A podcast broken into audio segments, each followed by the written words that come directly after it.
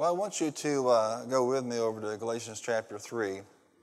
And what we're spending several weeks on is the, the concept that you and I are the wells of life that God intends people to draw from. Uh, we're not just simply people who are saved and going to heaven, and, and that wonderful for us. But the Lord actually has uh, ordained that we would be the place in uh, interacting with people, that people would find the same life that we enjoy. It's kind of selfish, if you think about it, for us to have this amazing life and not share it with somebody else, or have this amazing content on the inside of us by the Spirit of God and not let other people draw from that well, draw from that goodness. It's an amazing privilege, isn't it, to have what we have. We are very blessed people with not just uh, understanding, you know, what it means to be saved, but understanding all that goes with that covenant that we are blessed with. So what I want to do is, is kind of go a little bit further down the road tonight and talk to you about how we become that well. We mentioned to you at the outset that we are the well. The first key is, of course, revelation, understanding that you are the well. Uh, Jesus, of course, is our Savior, but you and I have been given that same Spirit, and that same Spirit is, is operative and on the job, isn't he? He's working. Uh, he's working to draw men. He's working to convict us. He's, he's working to open up our eyes. And we also are going to be talking about the empowerment. In other words, what's the content of that well? We need to understand what he's actually put on the inside of us that benefits people uh, that we come in contact with. Then we're going to talk about connection, because unless we're connected to the Lord in vital or living contact, we have nothing to offer. In other words, what's on the inside will become stale and dead very quickly if we don't stay in living contact with him. And the fourth principle is about availability. What difference does it make if you and I are live wires if we're never available for people? If we don't hear and then do what the Lord says. You know, the Bible says of Jesus that he only did what he saw the Father do, and he only said what he heard the Father saying. Well, that's the key, is you, you stay in, in union with him, and so when he speaks, you move. But it's availability, you know, like when Philip was told to leave the great revival at Samaria and then go meet this one individual. You know, people today can't say things like, well, I want to be where the crowd's at. I want to be where, you know, I can make a name. I want to be where I can be used the most. Well, you can be used the most where God sends you. And history tells us, in, in the annals of the early church, history tells us that this Ethiopian went back and reached an entire nation, influenced the entire household of that royal place. And so we think of, you know, Ethiopia today, in, you know, not in the same kind of spiritual temperature, but how many know that can change again? If he did it once, can he not do it again? If through one person he can reach a nation, can he not? Yes. What's happening in Africa is very, very interesting, because God is using uh, secular leadership to put the foot down and the stake down for Jesus Christ. Uh, we've seen this happen in Nigeria and other places where the president said, guess what? I'm a born-again, you know, believer. I'm spirit-filled, and this is a Christian nation. When the leader does that, it gives God full authority, right, and liberty to come in there and do whatever he wants to do. It opens up doors that would not normally be open. So that's just one of the methodologies. But the real key to this last amazing end-time harvest and third great awakening is not you coming to see a well perform or go to a physical location so that you can draw more out of the well, but you being the well. Say it with me, I am the well. Come on, say it like you mean it. I'm the well. Who made you the well? The Lord has made you the well. If you are born again, uh, you don't need to be thinking in terms of the rest of your life. You know, where can I go and suck some more out because I'm dry or need more? You and I are filled to the gills. You are the most highly trained body of Christ in the history of the body of Christ. I'm talking about around the world, around the country. Uh, you have far more training in things of the Spirit and the Word than most of those leaders in the early church had. The question is, what are we going to do with it? So availability is very, very important, that we, we go when he says go, we do what he says do, we minister every single day, not just trying to say, well, I serve this way in the church, and I do this and volunteer for the church. No, you need to be on the active ready every day. You never know who's going to cross your path. You think, what do I have? All you have to do is be available. You'll, ama- you'll be amazed that what's in you is more than enough to meet the need that's in that person. And so when we talk about this, we're not just talking about there's a well of salvation, forgiveness of sins. I want to just be very, very blunt about this today and set this up with you. Um, You and I have a lot. Matthew ten and forty-two says this, and if anyone gives even a cup of cold water to one of these little ones who is my disciple, truly I say to you, the person will certainly not lose their reward. We think in terms of grandiose things. The Lord says simplicity is the way to mark a person's life forever. A cup of cold water. How many of you know there's more than a cup of cold water in us? Look at somebody and tell them, you're a tall drink of water. Hallelujah. You got something there. Amen. I was just telling my mom today, I think I'm still growing vertically. She goes, I wouldn't be surprised. Yeah. She also told me that she didn't get to see me when I was first born because there were issues and complications. She told me that the placenta landed right on my face. I, I responded to her without even thinking, well, I guess I was a mess from the very beginning, wasn't I then? She goes, yeah. Yeah, you were a mess. Hallelujah, praise the Lord. But uh, you and I uh, have a lot inside of us. Sometimes you get up and the devil tells you, what do you have to offer?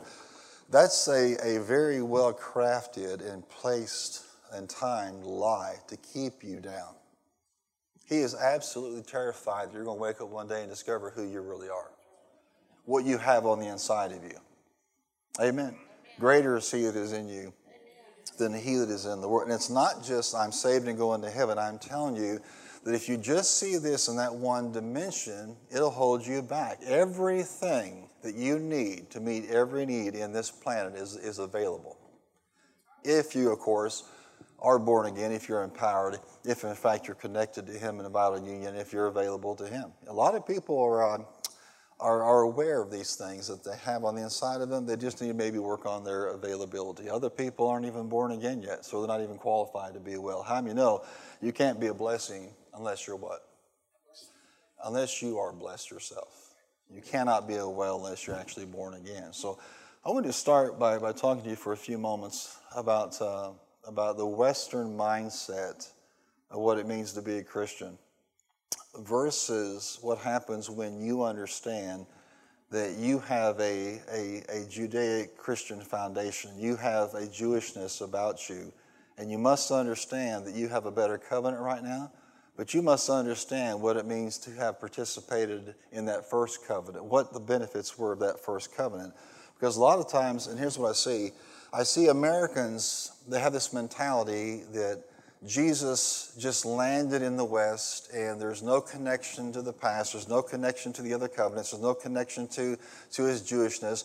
And so we, we, we, you know, we just fast forward, you know, to the nineteen seventies to a little sixth, seventh graders, you know, Sunday school class with a felt board and, and here's Jesus and he died on the cross for our sins and if you repent, you go to heaven. And somehow that's where a big chunk of the Western church is stuck. They don't reference actually what comes before it, and they don't have any concept that it starts with being forgiven. But there's so much more to this life. There's so much more to what's on the inside of you than that. And that's fine if you have that understanding. Yeah, praise the Lord, I'm going to heaven, hallelujah. I, I believe what I saw on the felt board, you know, this Western Christian idea that it's about being saved and going to heaven. Praise the Lord, we're going to heaven, praise the Lord, everything's going to be all right for us. That's just scratching the surface about where we're supposed to be. Really. And so what you have to do is think about if, if something was included in the covenant of Abraham, Isaac, and Jacob, and David, and Moses, our forefathers and patriarchs, you still have access to everything they have access to. Plus what you have in Jesus Christ. You understand this? Jesus doesn't take anything away from the covenants that are established. He adds to that. So what's on the inside of you is first and foremost spiritual, but it's also natural. It's also mental and emotional and material. It affects every dimension. And what you're going to find out is um, the needs out there are diverse. Now, everybody needs Jesus. Look at somebody and say, everybody needs Jesus. Look at somebody again and say, everybody, everybody needs Jesus. But not everybody's going to have the same need. You could run into somebody in, in town and, and, you know, they're an orthopedic surgeon and, you know, they, they push seven hundred fifty thousand dollars to one thousand dollars to a million dollars, even in a small town like this in income. So how do you understand that may not be their greatest need? But they may have a serious issue in their marriage, or they may have a child who's you know, completely rebellious to anything they would say or do, or someone in their family may have a health issue, or that person may have a health issue that's not related to the function of, of what they do, but they still have a need in their life. I want to remind you that Jesus died for all of it. It used to be, you know, it's kind of a vernacular joke, but you know, what does A G stand for in the symbols of God? We used to say all the gospel. Everybody say all the gospel. And if you're going to talk about all the gospel, you're going to have to explain what that gospel actually is. Now, in Genesis chapter one, man hears the first words that a human being ever heard. Wouldn't that be amazing if you could find out what God first said to man? Oh, I'm glad you feel that way, because we can. We can actually go to the Word and find out what God actually said to a man. So before we go into Galatians three, go back to Genesis one. Look at somebody again and tell them, you're a, you're a tall drink of water.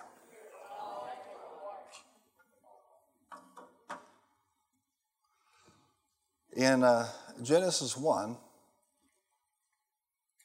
verse uh, twenty-six, and God said, let us make man in our image, in our likeness, and let them rule over the fish of the sea and the birds of the air, over the livestock, over all the earth, and over all the creatures that move along the ground. Now, that authority has never been abated in the life of the believer. In fact, it's been restored through Jesus Christ. So make up your mind that you're still not living on the other side of forgiveness, that you're not living in your mind on the other side of restoration. He goes on to say, God created man in his own image. In the image of God, he created him. Male and female, he created them. God blessed them and said to them. The very first words that a human being ever heard were what? Words of the blessing. Words of the blessing. God said, be fruitful and increase in number, fill the earth and subdue it, rule over the fish of the sea, the birds of the air, over every living creature that moves on the ground. And the Lord God said, I gave you every seed-bearing plant on the face of the whole earth, and every tree that is fruit within, with seed in it, they will be yours for food. And all the beasts of the earth, and the birds of the air, and the creatures that move on the ground, everything that has breath of life in it. Look at somebody and say, it even includes the creeps. Everything that has breath of life in it, I give every green plant for food, and it was so. Now, what you have to understand is he used that occasion. The first thing came out of his mouth was, you know what, I know you're all going to fail me, you bunch of losers. I've looked down through time and look what you're going to do. I've gone through all this effort, you know, and I've created everything, and I'll put you in here. And according to Josephus, everything that pertains to man's highest good and best life, he put in that garden for man. I know you're going to mess it up, but here we go. No, the very first words out of his mouth were words of the blessing. And write this down. The blessing of God is simply this, the empowerment to succeed, literally. Uh, if God blesses you, you have the power to succeed. It doesn't make any difference what it is. If you are blessed of God, you have the power to succeed in every dimension of your life, spiritually, financially, physically, mentally, emotionally. From the very beginning, the mind of God was not that man would just be saved, you know, spiritually. If all he cared about was man's spirituality, he never would have made them how? With physicality. You say he had to? No, he didn't have to do anything.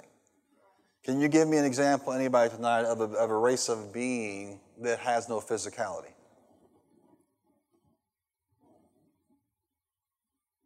Class? Can we say angels, ministering spirits who minister on behalf of those who are heirs of salvation? Uh, he made us, though, in this in this multi-dimensional fashion, and he cares about every... How, how unjust would it be for God to say, create a body for us and then not provide? Let's see how long they last, just for fun. No. He made us, and he cares about every dimension. And not only that, he gave them seed and dominion, his very breath, his very life. He gave them authority because he wanted them to succeed. In other words, he gave them the blessing, the power to succeed. And everything was going along great for one chapter.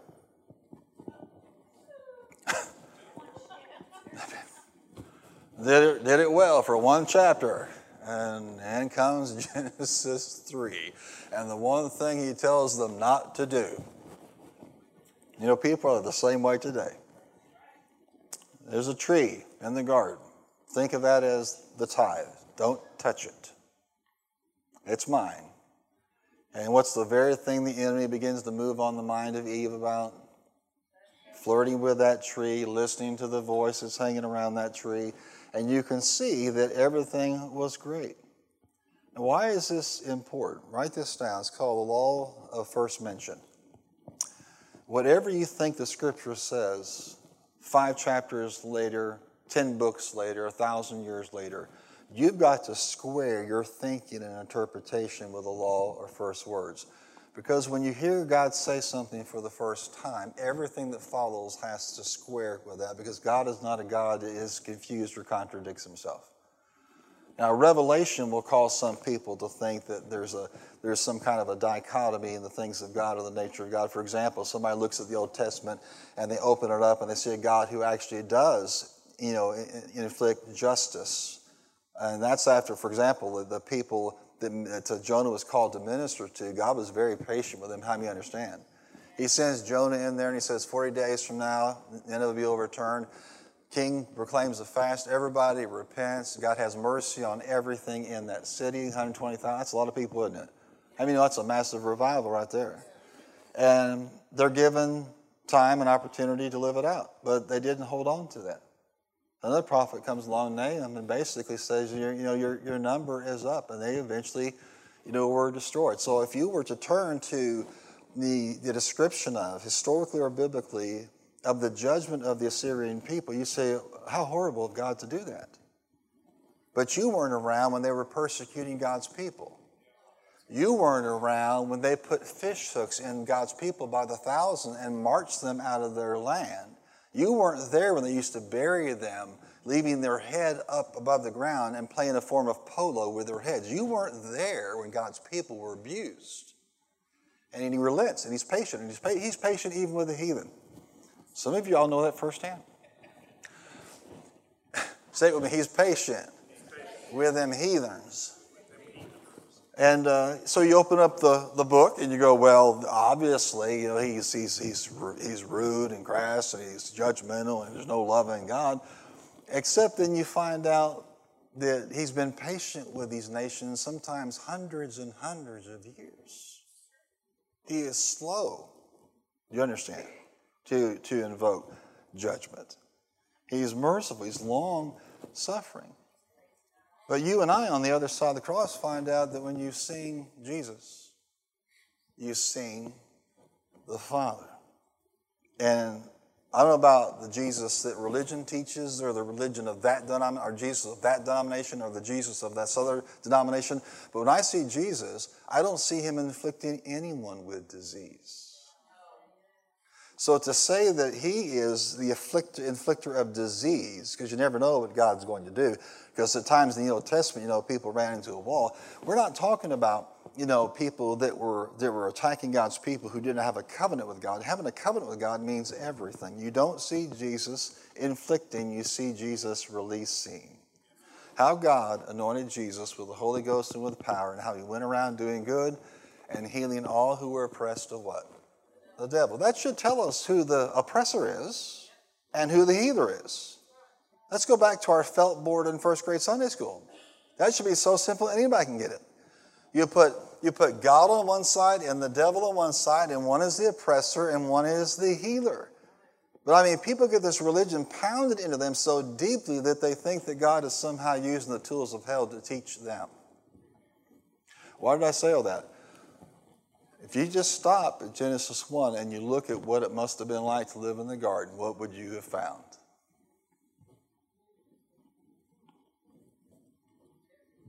No lack, no war, no COVID, no destruction, no disease, no death, no sorrow, no pain, no sickness. That is not God's plan.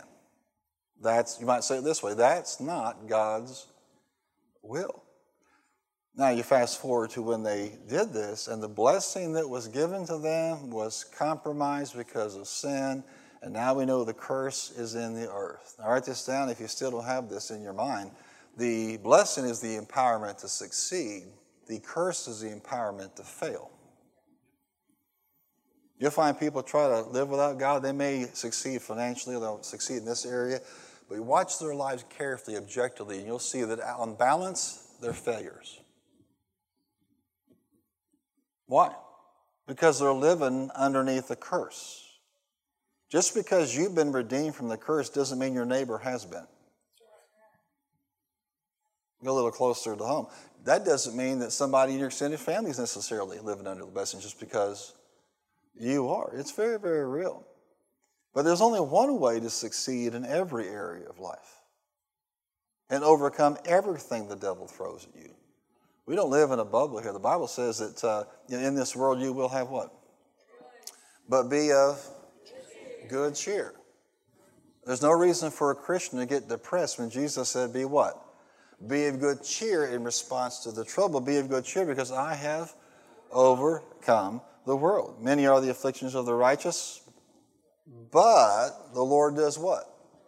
Delivers them out of it. Now, a lot of people religiously stop before they get to the second part of that verse. Amen. And what does that but do? It erases everything that came before. It cancels what came before it. In other words, we don't live in a bubble, but you and I have a Savior. You and I have a deliverer. You and I have a healer. You and I have a restorer. You and I are on the right side of this thing. Aren't you glad you're a believer? So watch this. The blessing was given in Genesis one. The blessing was lost in Genesis chapter three.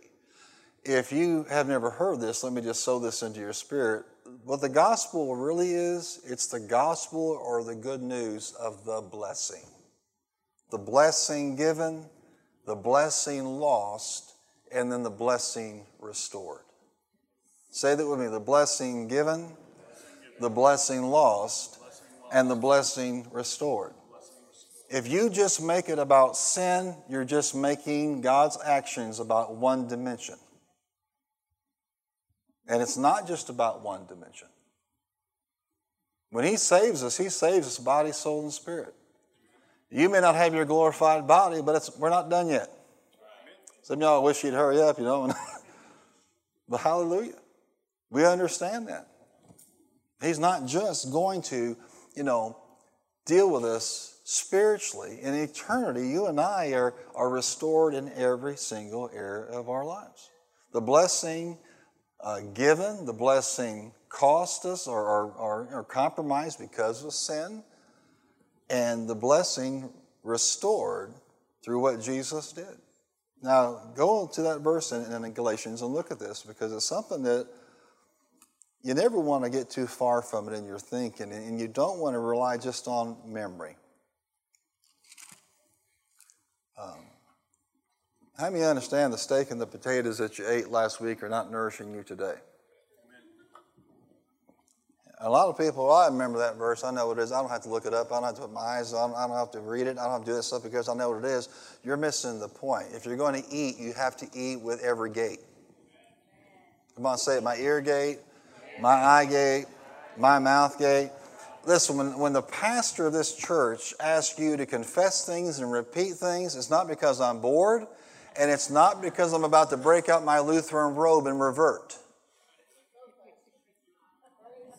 There is a method to our madness, hallelujah, that you hear and that you see and that you also proclaim out of your own mouth. You, your spirit hearing you say these things.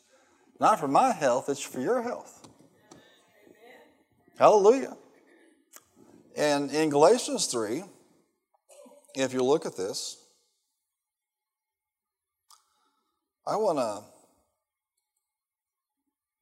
I guess we'll just start about verse ten to be fine. All who rely on observing the law are under a curse, for it is written, cursed is everyone who does not continue to do everything written in the book of the law. Takes us back to Genesis one and the violation we see in Genesis three. Clearly, no one is justified before God by the law, because the righteous will live by faith. How are we justified, church? By faith. How is everyone justified? How is Abraham justified? By faith. People think there's a dual salvation mode or method in Scripture. Nonsense. If you don't get saved by faith, I don't care under which covenant you live, you don't get saved. It's just that you and I happen to have more revelation and understanding about it because of the, the season that we live in and what side of the cross we live in. But Abraham was credited righteousness not because he was what? A law keeper. Can anybody tell me why that's not true? He didn't even have the law to keep. Came about four hundred years later, but he did have faith. You see this? What is faith? Faith comes by hearing. Hearing about, did he hear and obey? Did he hear and listen to the Lord? Yes, he did. We understand that. Well, read on. The righteous will live by faith. Now, you should remember that that is mentioned four times in Scripture. Four times. Must be important. Amen. The righteous will live by faith. The law is not based on faith. On the contrary, the man who does these things will live by them. Christ redeemed us from the curse of what? The curse that came from violating what? The law. Christ redeemed us from the curse of the law by becoming a curse for us, for it is written, cursed is everyone who is hung on a tree. Now the question is, why? Why the cross? Why the torture? Why the pain? Why the, why the mystery of the incarnation? Why did God go through all of these great lengths? How many understand that God demonstrated his love, that while we were yet sinners, Christ died for us? But was it was sin the target, or was there something more on his radar? There's something even beyond that. It's not just the sin thing, it's what sin cost us. Sin cost us our, our eternity, our right standing, our peace. Every good thing God designed for you and for me was compromised by sin, and we can't go around blaming poor old Adam and Eve. Because you and I have done the same thing. We like to think that if we were in the garden, if it had been me, I'd have surely done it differently. Well, probably not. And if you hadn't have blown it then, you'd have blown it some other time. But the reality is that it's not in keeping law or procedures or processes or stipulations that we're saved. It's in believing. That's the duty of the believer. But watch this. He redeemed us from what? From the curse, in order for the purposes of that the blessing given to Abraham might come to the Gentiles. You see this? It could have just said he redeemed us so that the price of sin could be paid and we could live with God forever. But that's not what Pauline doctrine of salvation teaches. Pauline doctrine teaches us that it is a blessing-centric message. It is the gospel of the blessing. It's the restoration of the blessing. And in that blessing are all the things, we can break them down one by one and just remind you. But he redeemed us in order that the blessing given to Abraham might come to the Gentiles through Christ Jesus, for it's by faith we what? We receive the promise of the Holy Spirit. Everybody say praise God. How many of you believe that when you experience the new birth, the Holy Spirit comes in to live inside of you? How many of you still believe there is a subsequent and separate experience called the baptism in the Holy Spirit, and God empowers you to serve him and live this life? Do you still believe that? Yes. Yes. What's going on is he is creating the well in the new birth, and he is filling the well with the baptism. Yes. And part and parcel here, understand that you want to know what the essence of the blessing is. The essence is the Holy Ghost. So I don't care if you run into people making fun of you or don't understand these things. Let me tell you something. When the Spirit of God begins to move across this land, he is not going to get permission from boards of deacons. He's not going to get permission from church elders. He's going to touch individual hearts and lives and families, and he's not going to try to get ecclesiastical approval for it. Say it with me. The new birth is the well. The Holy Ghost is the content. The blessing. Uh, we understand this from uh, Ephesians chapter one. Just turn over there real quickly.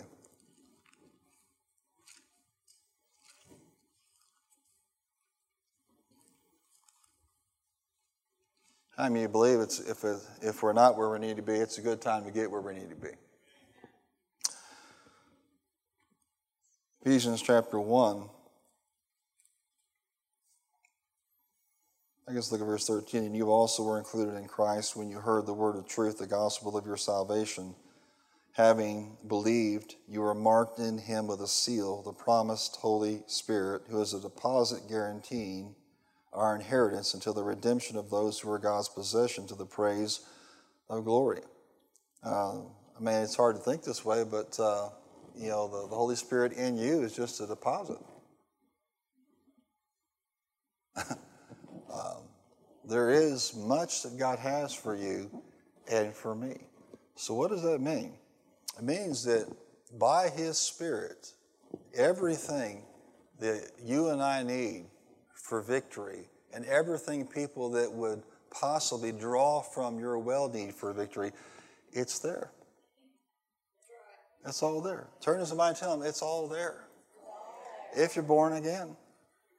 Now, you know, typically in America on Wednesday night, you know, unbelievers don't stumble into a service like this. But if you're not right with God, you could have your well tonight opened.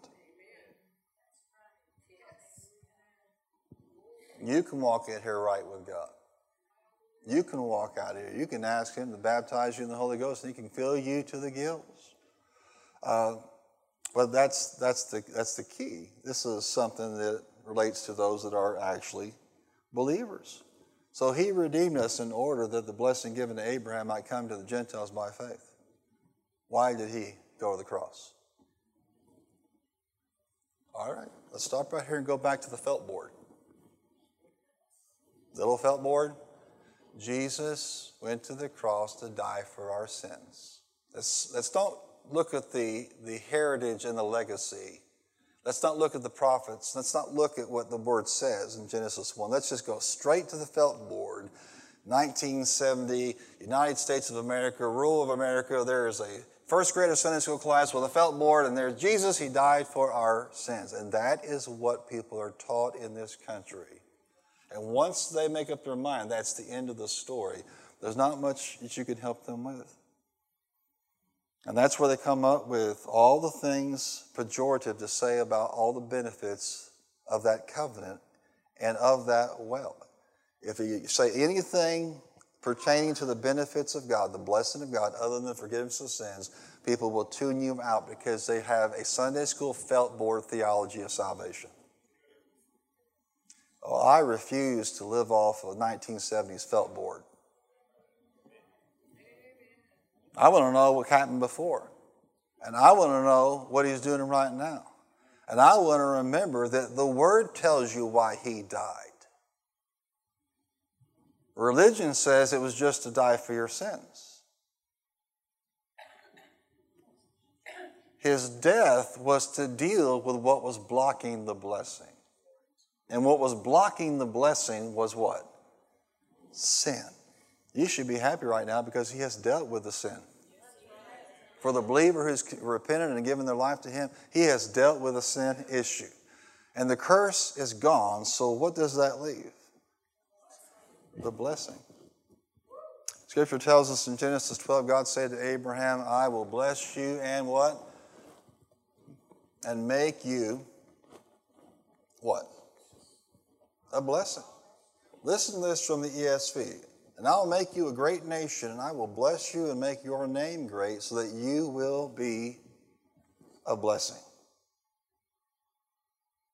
Now, all you have to do is just follow His life a little bit after His encounter with God and see what happened to him. God blessed him in every dimension. You don't have a son? I'll give you one. You don't have a family? I'll increase you. You don't have resources? I'll make you very wealthy. I'll take care of you. I'll bless you all the days of your life, and I'll do the same thing with your sons, with your grandsons, all the way down to the present day. I'll take care of you. In other words, the blessing touched every aspect of his life. Felt bored. The only reason he came was to get you forgiveness of sins, and now you can sit here and sing Kumbaya and have chicken dinners till Jesus comes. And in the meantime, the people in this country are starving off of wells that are polluted, corrupted, or empty. That's right. That's right. Because He never designed for people just to what? Just to get saved, get forgiven, and one day go to heaven. There's a job to do. And what you see in Scripture are God's people just fanning out when the persecution hit, they'd fan out. And everywhere they go, there were wells for people, and people would drink, and lives would be changed. How fast does it take for you and for me to get with the program? You know, Jesus talked to the woman at the well. Amen. Uh, he says, you drink of this water, you'll what?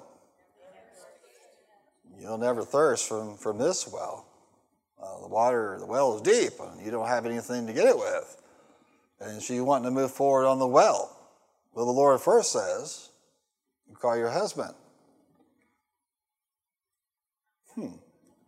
That right there tells you that this Western doctrine that God doesn't care about the sin in your life, that all he cares about is tolerance, is patently wrong. There is no drinking from the well if you won't deal with the repentance issue. Well, I don't. I, I I really don't have a husband right now. Well said. You've had how many? And the one you have right now is not. Well, Jesus doesn't care about Christians shacking up like the world. You got to find out if you're sexually compatible. Well, that's not coming from the doctrine of Jesus. You'll just look at that one story, you will know that Jesus is not in favor of what people were doing among his people in these areas. But you'd be amazed today. Well, we know that something powerful happened in our life. Could you imagine going into the village? Come see a man that told me everything I ever did. And her neighbor going, he told you everything you did? How long did that take? That must have been a long conversation with your, with your life the way it has been. But it's, it's striking to me because it didn't take her long to go from having a well, being saved, to being a well. How long have we been saved?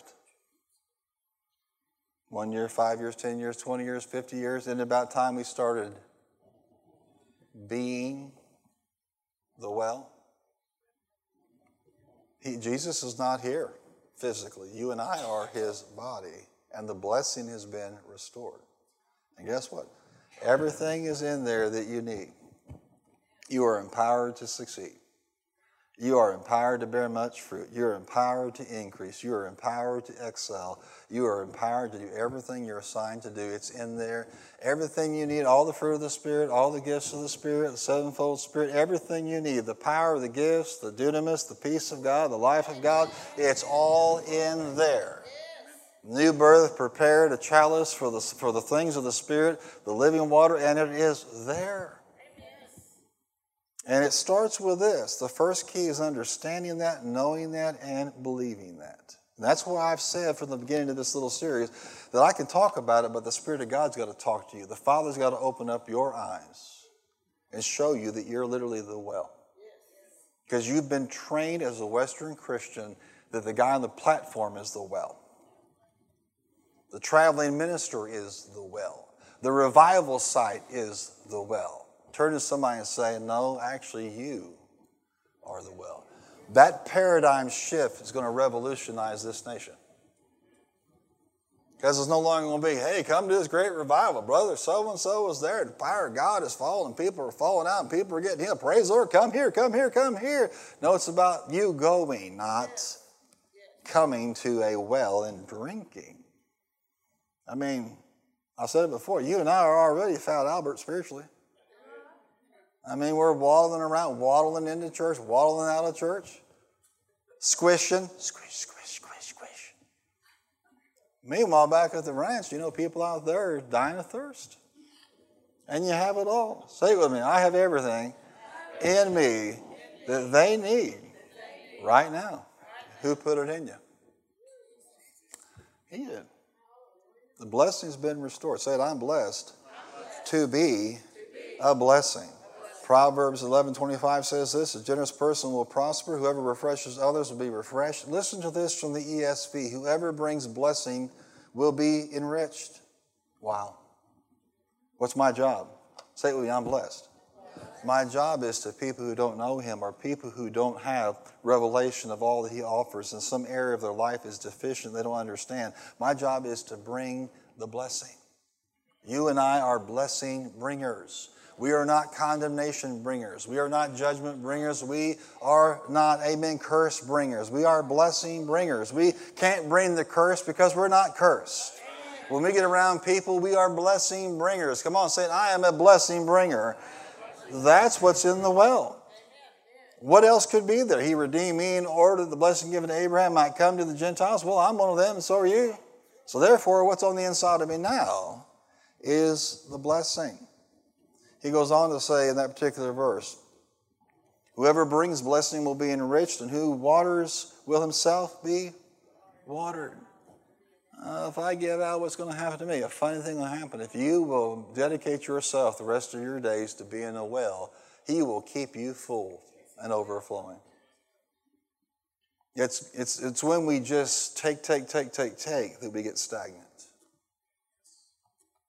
And understand, we're not saying God doesn't care about that stuff. We made it very, very plain about the provision and the promises of God and what the blessing brings to your life.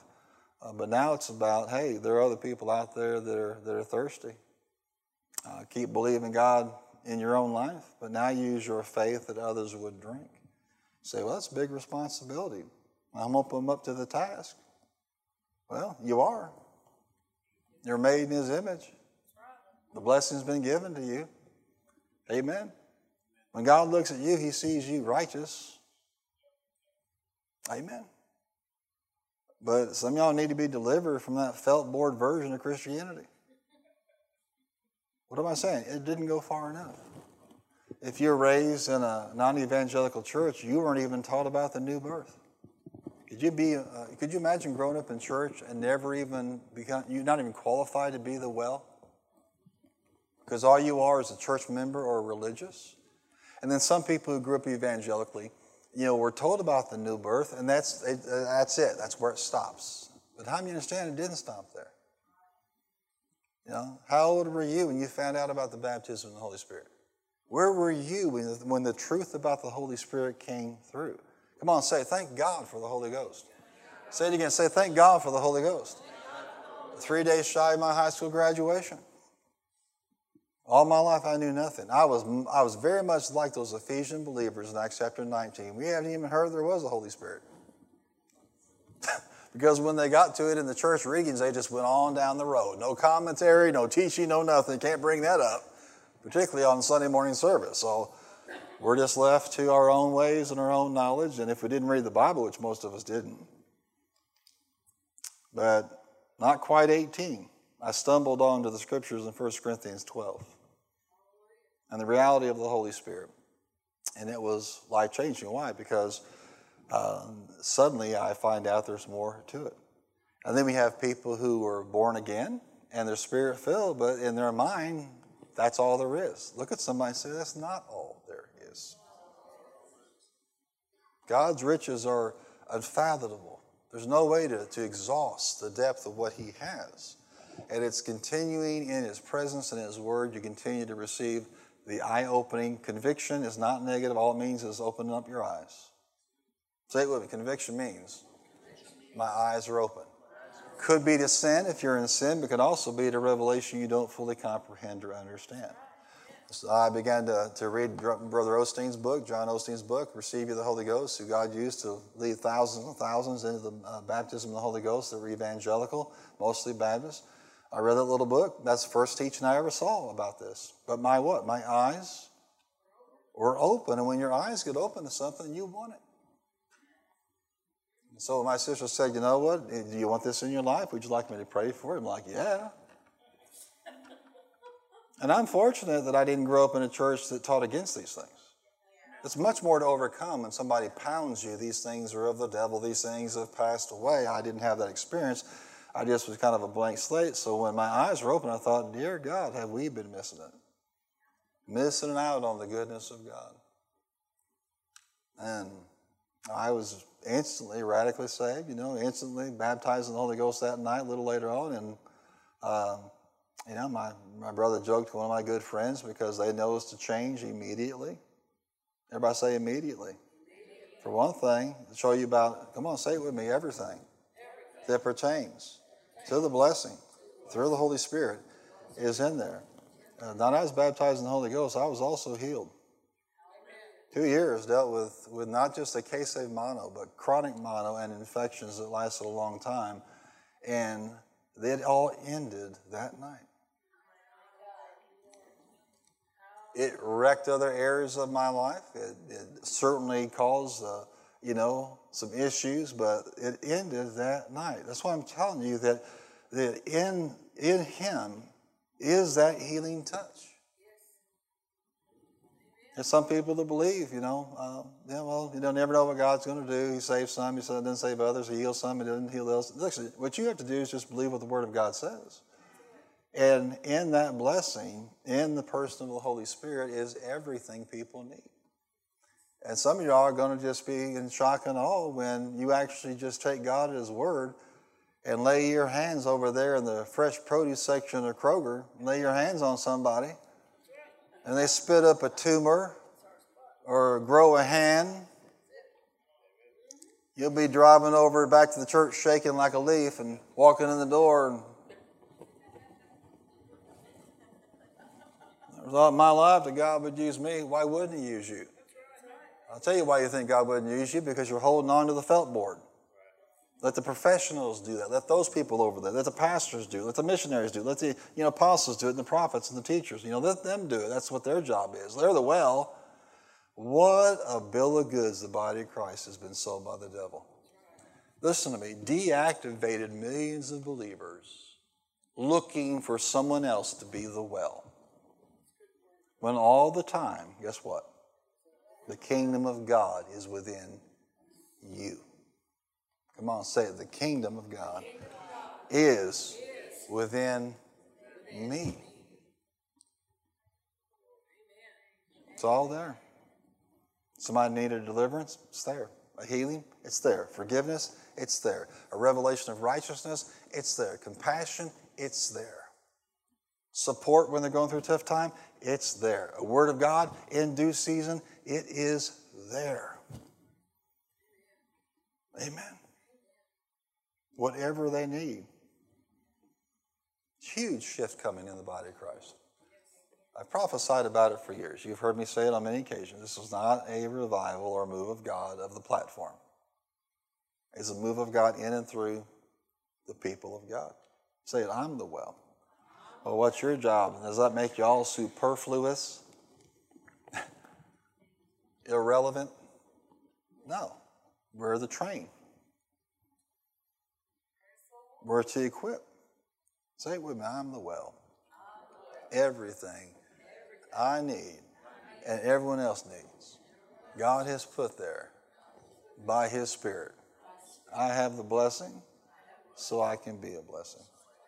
Amen. Aren't you glad you're saved? Amen. Amen. Tell somebody else again, you're a tall drink of water. Yes, you are. Listen, what I want you just to do is just close your eyes right now. And I just want you to thank Him that He has opened your eyes to the need for salvation. He has opened up your eyes to righteousness. He's opened up your eyes to who He is. He's opened up your eyes to the new birth, to the baptism. He's given you so much. Just lift your voice up right now. Come on, let's just thank Him all over this place. Let's just praise Him. Thank you, my Father. We give you glory. We give you honor. We give you thanksgiving. You're mighty, Lord, and what you do is mighty. We bless your holy name, Lord Jesus.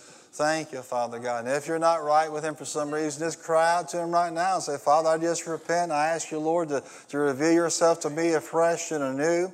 I make a fresh dedication of my life to you, Lord, to serve you, but also to serve those that you died for. Lord, to be that source, to be that well, to be that encouragement.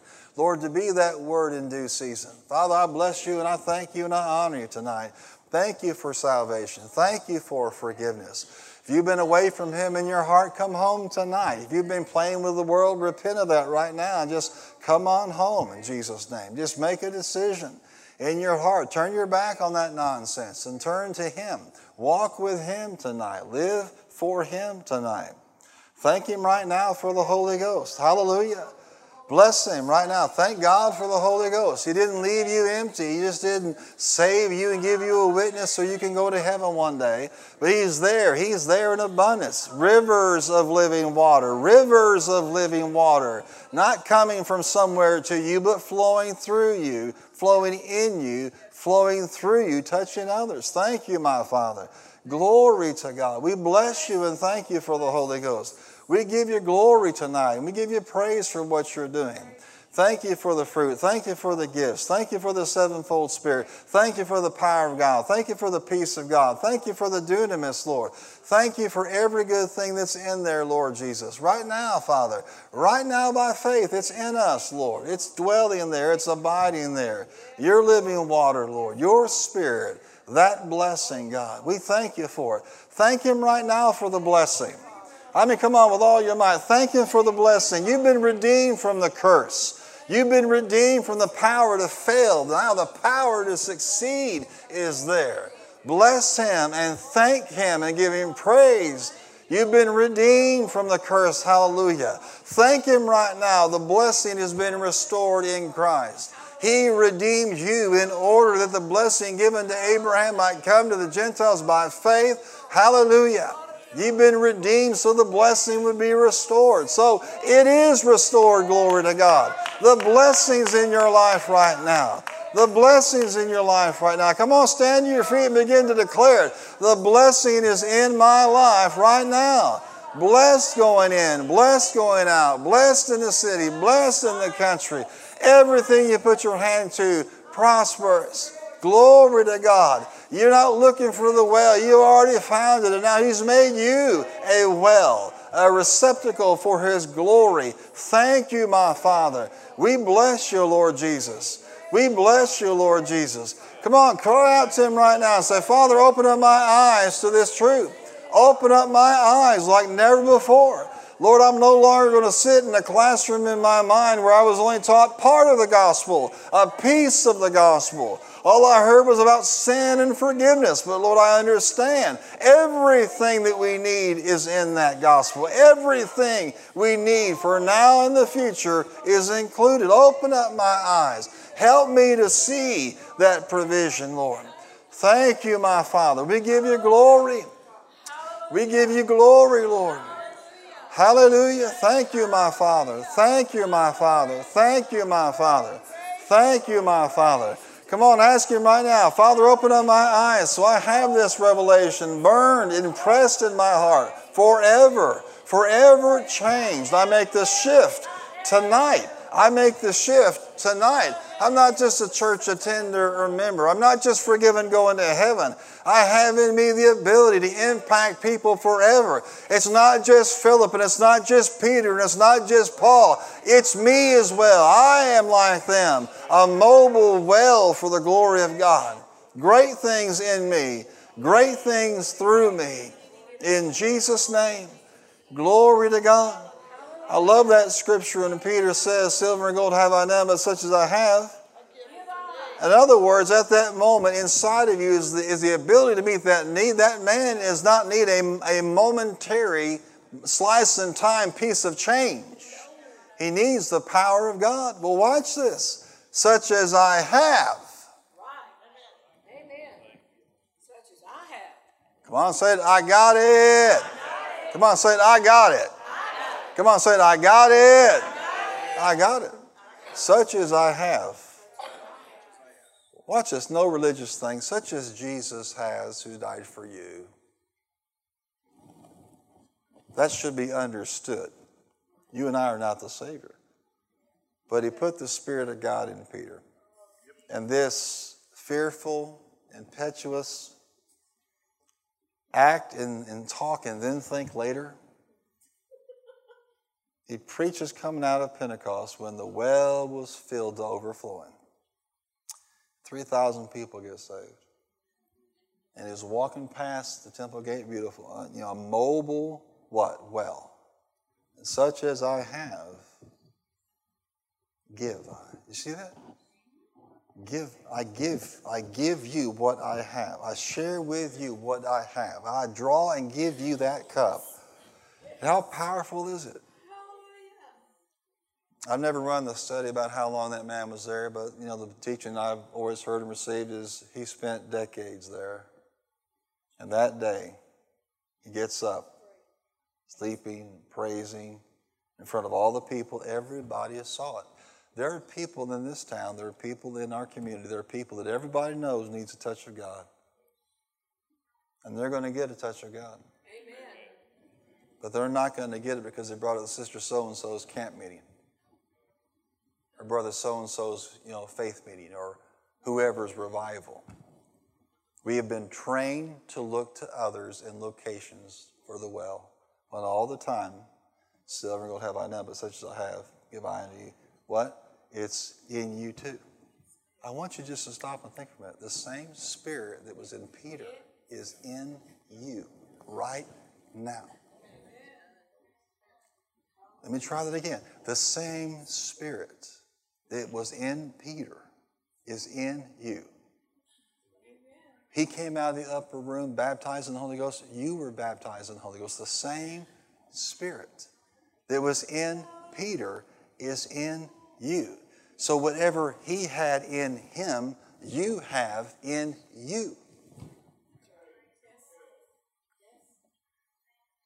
To do what? Praise the Lord, I'm going to heaven. No, because there are beggars everywhere you look. Listen to me. They just look differently in America than they do in some parts of the world. There are a lot of Americans have have a, you know, money in the bank account and have a roof over their head, but there are beggars in other categories. So they don't look like beggars to us. But I promise you, when they get next to somebody who is filled and overflowing, they're instantly going to, going to recognize, I may have some things going for me, but the most important things I don't have. Get used to people just rapping on you saying, you know what, tell me something about Jesus. Tell me something about the Holy Ghost. I see the light in your eyes. I see the victory and the peace in your step. Tell me something. And you can tell them just like Philip did with the Ethiopian. Amen? If it was in Peter, then it's in you. Come on, say, it is in me. And so what God is just telling us to do is, is to respond in prayer to these teachings, to respond in your heart. Say, I take this. It's It's mine in Jesus' name. Come on, say it. I, I lay hold of it. I take it. That same Spirit that was in Peter. It's in you. How powerful was it? We don't know all the stories, but we do know at one point people would lay the infirmed in the street because somehow they got the idea that if the shadow of Peter hit them. Now, what I'm thinking is it must have happened for people to do that. Could God meet them at that point of contact? Think about it. What's going to happen when people get in your shadow? It's the same Spirit. Felt board one oh one, God only does that through super apostles like Peter. Listen, there was nothing super about Peter. He was just a Simon who was transformed by the same Spirit of God. He was not the same when he came out of the upper room. Amen. Say it one more time. The same Spirit is in Spirit, is in Peter, is in me. Amen. Hallelujah. We need to go beggar hunting. Amen. Hallelujah. Come on. We need to go beggar hunting. You know, where else is that anointing needed? I'm telling you, they may not be on the street holding the blanket, but they're still beggars. Something is missing from their life. Amen.